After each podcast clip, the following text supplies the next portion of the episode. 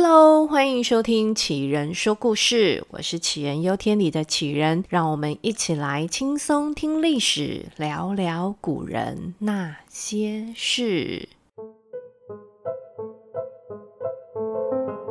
这荆州到底有多肥呀？为什么孙权要抢，刘备要借，曹操要打，然后刘表守不住呢？这其实要从头说，这长江流域呢，有三个州，从左边到右边，从上游到下游，分别是益州、荆州、扬州。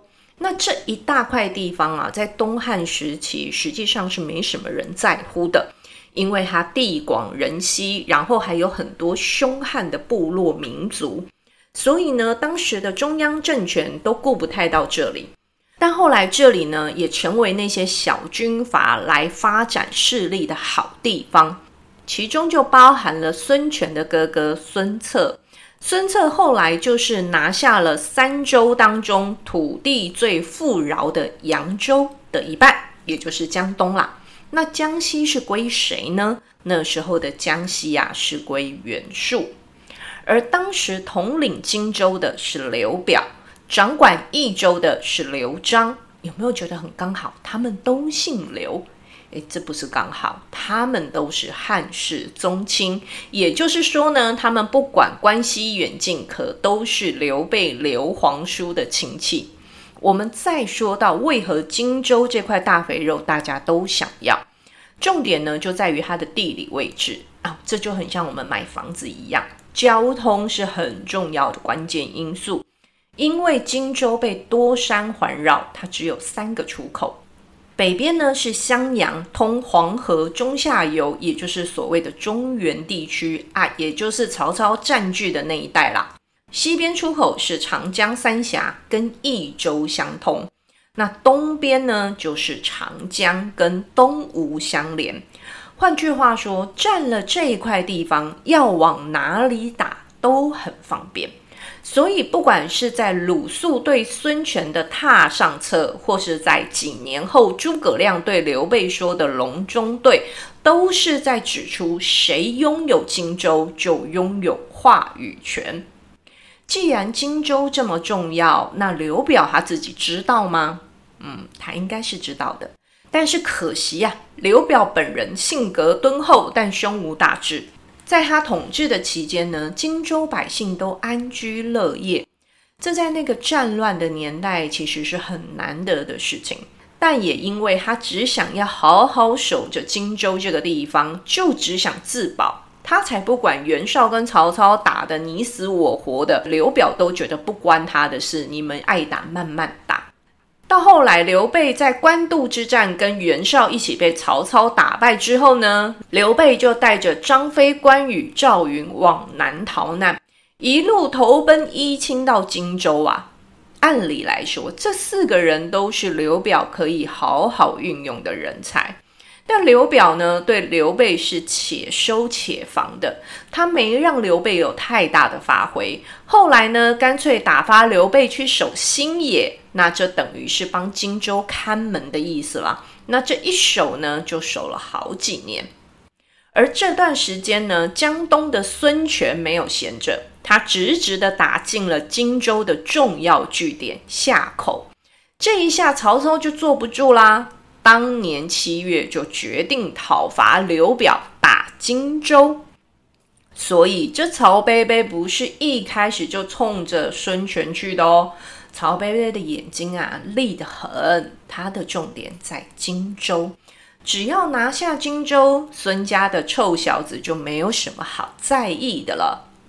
这曹操一出兵啊，原本就生病的刘表，他的病就更重了。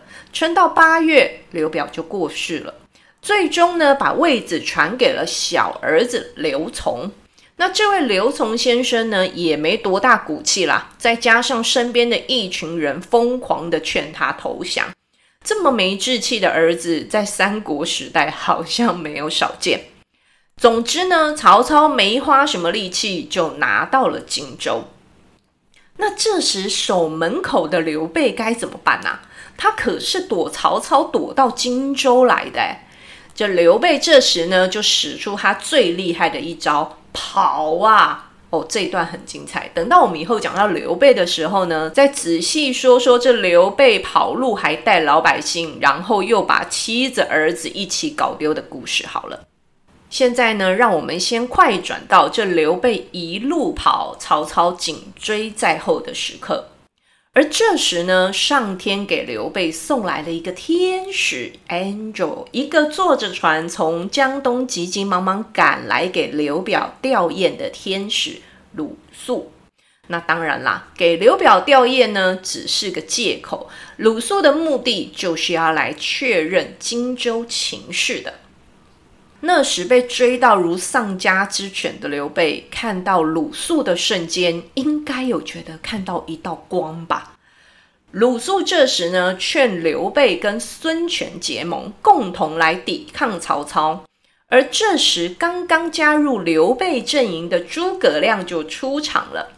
前面有提到，诸葛亮的想法跟鲁肃是不谋而合。而这两个聪明人讨论到最后的结果呢，就是鲁肃带着诸葛亮过江去见孙权。那时候的孙权在哪？他没有待在安全的大后方哦。孙权已经带着军队抵达荆州边境柴桑，这是从荆州入江东的必经之地。一方面呢，是就近观察荆州的情势，另外一方面是以防曹操得到荆州之后，大船顺长江南下，那江东就真的危险了。这样的孙权，你还会觉得他没特色、没能力吗？那时孙权手里可捏了一封曹伯伯刚送来的信，信上只有三十个字。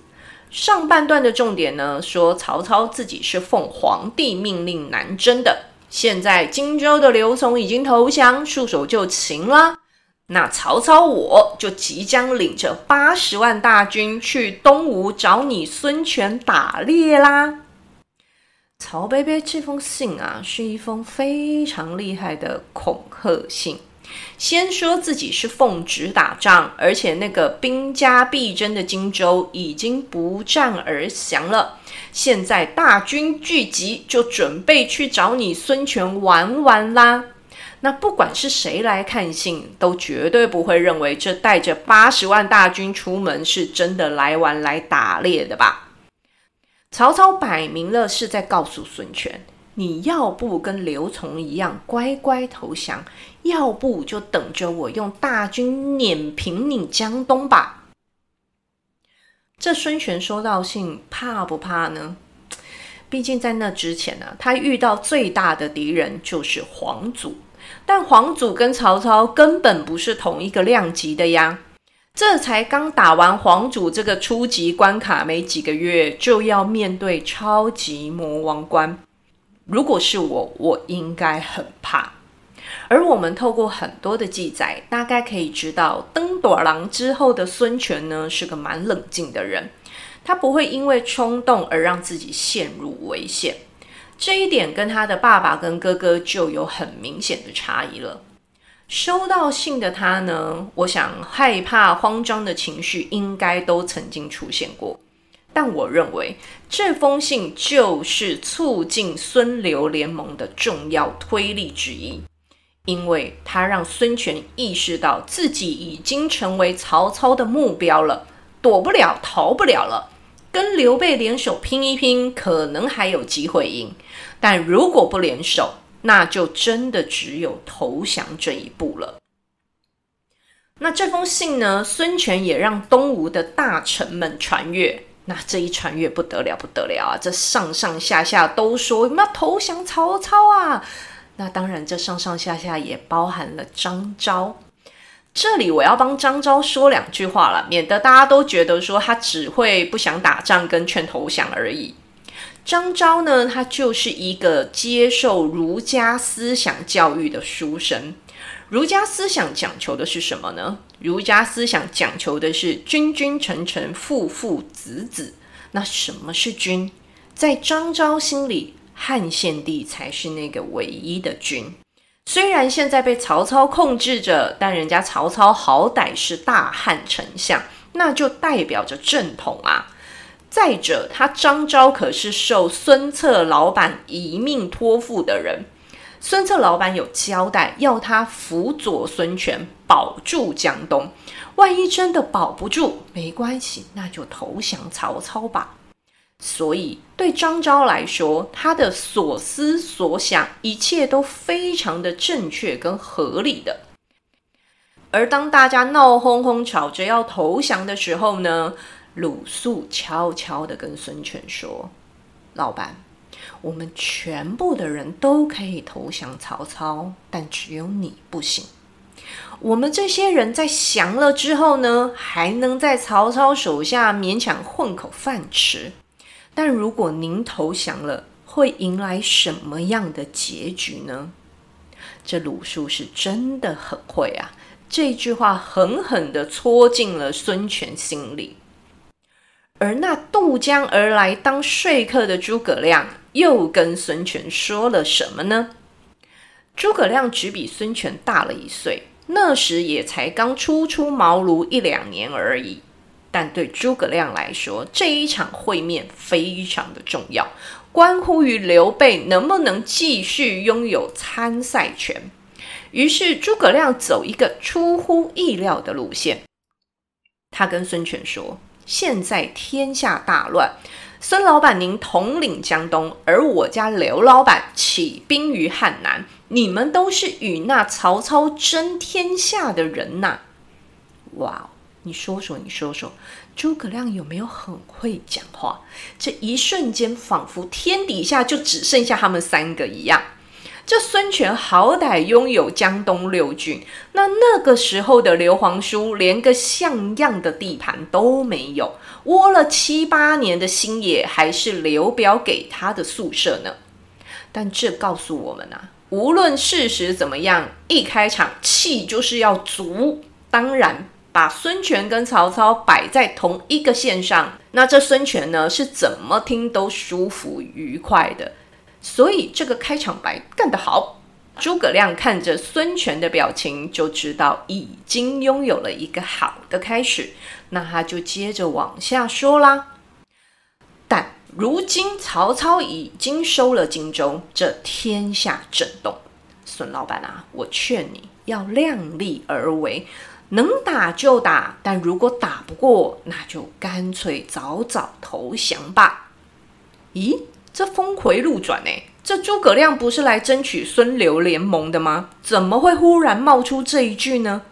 嗯，别急，这沟通的过程是这样的，就像我们在会议上报告的时候呢，常常会遇到听的人好像都没什么反应。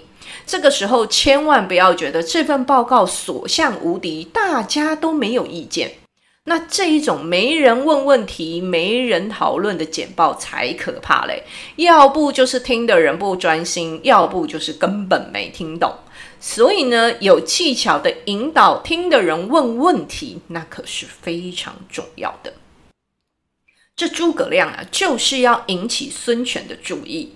这孙权听完，果然就不服气啦，他就反问诸葛亮说。你叫我投降，那你们刘老板干嘛不投降啊？这问题就有点挑衅了。可是诸葛亮稳稳的回答说：“我家刘老板是汉室宗亲，英雄盖世，众望所归，哪有投降的道理呢？如果打输了，这也是天意，但绝对不可能不战而降，屈居于人下的。”哦。这真的是慷慨陈词啊！但也再次证明，只要你敢讲，就有人敢听。好，当然，孙权也没有真的随着诸葛亮的激将法而起舞，他心里本来就是倾向孙刘联盟的，但联盟要有联盟的筹码跟价值，他要确认这刘备值不值得。于是他就接着问诸葛亮说。那这刘老板被曹操追着逃难都来不及了，他拿什么跟我合作啊？来喽，这下来要来问身家喽。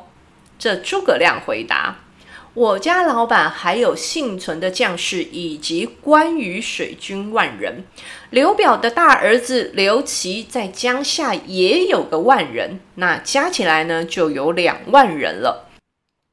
再者，这曹操大军万里南征，一路奔波走到这里都已经精疲力竭了，再加上北方将士不熟悉水战。而他从刘琮那里接收的水军部队也都是新同学，当然不可能跟他曹操同心喽。那这样的军队哪里有什么战斗力呢？嗯，这听起来非常的有道理。但是大家还记得曹伯伯那封信上说的吧？他有八十万大军呢。这孙权暗暗数了数，东吴现在可以动用的兵力大概是三万。刚刚诸葛亮说刘备这边拼一拼有两万，这三加二才五万呢。那这八十比五是怎么打？这时呢，拼出孙刘联盟的最后一块拼图出现了。周瑜，周瑜从外地赶来，一见到孙老板，直接切入正题。周瑜对孙权说：“曹操就是挟天子以令诸侯，他根本就是个汉贼，哪来代表正统啊？孙老板，您继承父兄的责任，占领江东，正是要大展身手的时候。现在曹操自己送上门来了，刚好可以让我们拿来练拳头，怎么会想到要投降呢？”接着，周瑜又绕回军事领域的专业问题了。他细数曹操的四大缺失：第一，曹操的北方没有真的稳当，毕竟马超、韩遂这些西凉军还活得好好的，这时他就贸然南下，那这是曹操的第一大隐患啊。第二，弃鞍马，使用水军舰船。曹操居然舍弃自己最擅长的陆战，而来跟我们打水战。第三，现在都快十二月了，天气寒冷，接下来马匹就没有粮草可以吃了呀。第四，这一大群军队从北而来，水土不服，很容易发生瘟疫的。这四大项都是兵家大忌，而他曹操却通通都犯了。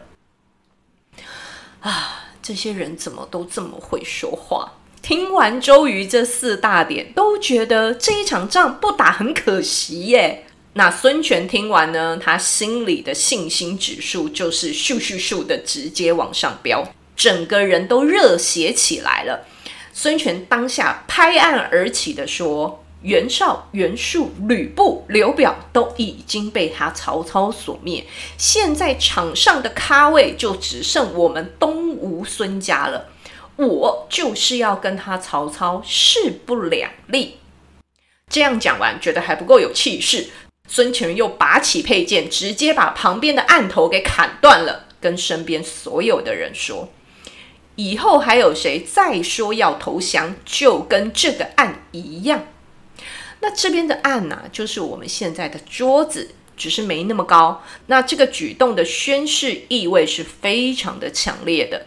但是孙权的数学题还没解完呢。在当肾上腺素褪去之后，还是得回头掰掰手指来数数军队人数啊。但这时呢，周瑜整个突破盲肠了。他跟孙权说：“这所谓的曹军八十万，您仔细想想。”他从北方带来的，扣掉各地方的武装，那顶多是十五六万啦。那这一群人呢，从北边一路来也累了吧？他收编的那些荆州军队呢，也不过七八万，而且荆州军也不是真的服从他曹操。曹操一旦战场失利，这一群人一定是第一批落跑的啦。所以算一算，加起来呢，实际上的兵力也不过二十多万。而且还不都是精兵呢？那我们军队打仗嘛，不在兵多，而在精。周瑜还跟孙权说啊：“老板，你只要给我五万精兵，我一定为您打败曹操。”但孙权说了：“我一下子没办法凑到五万人，先给你三万好了。那船只跟粮草呢，也都准备好了，你就跟鲁肃、程普先出战，我在后面给你们找兵找马，找到呢就马上送到前线去给你。那如果如果啊，真的万一没打赢呢，也没关系，退回来，我再与他曹操一决死战。我们从前面一路讲来啊，都只听到孙权不断的听张昭说，听鲁肃说，听诸葛亮说，还有听周瑜说，孙权好像只是最后那个出来斩案头发狠话的人而已。但实际上，从他给周瑜的回复就知道，孙权早就在备战了。这古时候打仗是要先集结粮草的，不是说打就打。这周瑜一开口，孙权就有三万士兵跟粮草船只，这没有先准备，怎么可能拿得出来呢？而周瑜当然也不是胡乱开口的，他怎么会不知道东吴那个时候有没有五万兵力啊？所以孙权在这里也是留了一手的，他没有把全部的武力都给了周瑜。这周瑜领着东吴水军一路逆流而上，抵达刘备的所在地时，刘备听到东吴的军队到了，哎呀，开心到爆炸，赶快眼巴巴的去见周瑜。一见面就问人家：“周将军，你带了多少人来呢？” 那一听周瑜只领了三万兵啊，这个刘备难掩失望的说：“啊，少了一点。”这周瑜不带什么情绪地说：“够用了，您就等着看我打败曹操吧。”周瑜的自信不是没来由的。东吴的军队严整，精兵强将，而且战略明确。周瑜是带着脑子跟胆量来打曹操的。而另外一边的曹军呢？建安十三年的十二月，曹军从江陵顺着长江而下。而周瑜领着孙刘联军从樊口逆流而上，两军在赤壁相遇。而如之前周瑜所预料的，曹操的军营里已经出现大规模的瘟疫。两方的第一场遭遇战，孙刘联军明显占了上风。曹军在小小失利后呢，陆军靠岸扎营，水军则在船舰上暂时休息。那时已经是冬天了，北风强劲，一群病恹恹的将士，再加上所有的船舰都在水面上大幅的晃动，于是呢，曹操下令把所有的船舰都锁在一起，希望能够舒缓一下船上士兵的不舒服。然后，然后的然后，大家熟悉的火烧连环船就即将上演了。黄盖跟周瑜请命，要趁着曹操的船舰通通相连的时候，干脆一把火把他们通通烧光啊！于是呢，黄盖写信给曹操，说自己诚心想要投靠，还约定好时间，黄盖呢就会自己领着十艘战船，带着船跟兵前来投降曹操。嗯，大家想哦，曹操也是个聪明人，身边也很多聪明人呐、怎么会没人想到这个可能是诈降呢？不是没想，是觉得就算是诈降也没关系，反正到时候呢就把人给逮起来，然后呢硬体设备全部接收，那怎么算都是不会输的。那不管如何啊，这就是轻敌了。很快的，黄盖约定投降的时间到了。那一天晚上，月黑风高，水面上果然出现了战船。黄盖本人呢，站立在船头，拉开嗓门，大声地喊着投降。曹操船舰上的士兵呢，通通跑出来看这个浩大的投降场面啊！一时之间呢，跟看演唱会没两样，欢呼声是此起彼落呢。那就在黄盖军队越开越近、越开越近的时候，一瞬间，这十艘船迅速燃起大火，靠上曹军船舰的时候呢，火势直接绵延一片，连岸上驻扎的陆军也跟着遭殃。此时，在对岸的周瑜看准时机，下令鸣鼓出击。刘备也带着关张两名大将带兵从路上攻杀夹击，一时之间，曹军死伤无数，溃不成军。曹操最后领着残兵从华容道这条小路逃跑。那这在《三国演义》里呢，曹操败走华容道，可是上演了一场关羽感念曹操的知遇之恩而违背军令放走曹操的情节。但是真实的故事是残酷很多的。刚下过雨的华容道泥泞不堪，对正在逃命的曹军来说是非常非常难走的。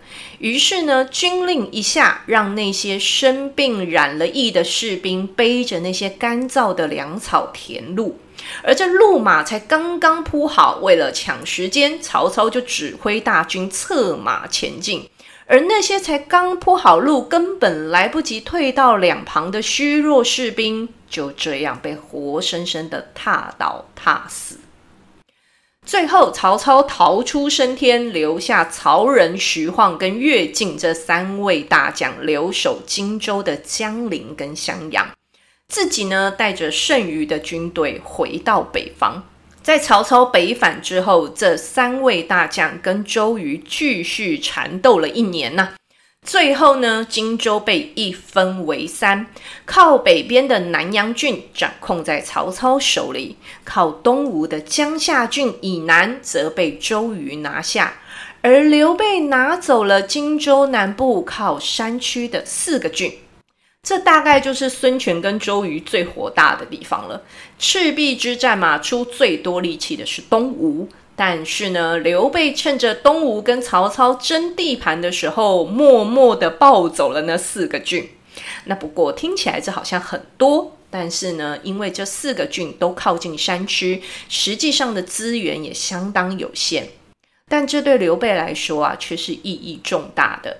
刘皇叔呢，就靠着这里，最后前进巴蜀，拿下益州，发展蜀汉政权呐、那这也就是赤壁之后三分天下的情势。而这场赤壁之战最重要的关键就是孙权。孙权没有点头，刘备大概老命就不保了。而孙权没有点头，这江东恐怕无法偏安呐、这曹操就曾经很感慨地说：“生儿子就要生到像孙权这样的儿子，像刘表生的那些儿子，简直就跟猪狗是没两样。”哦，这曹操骂人也骂得太难听了。但从这里呢，也可以知道曹操对孙权的评价。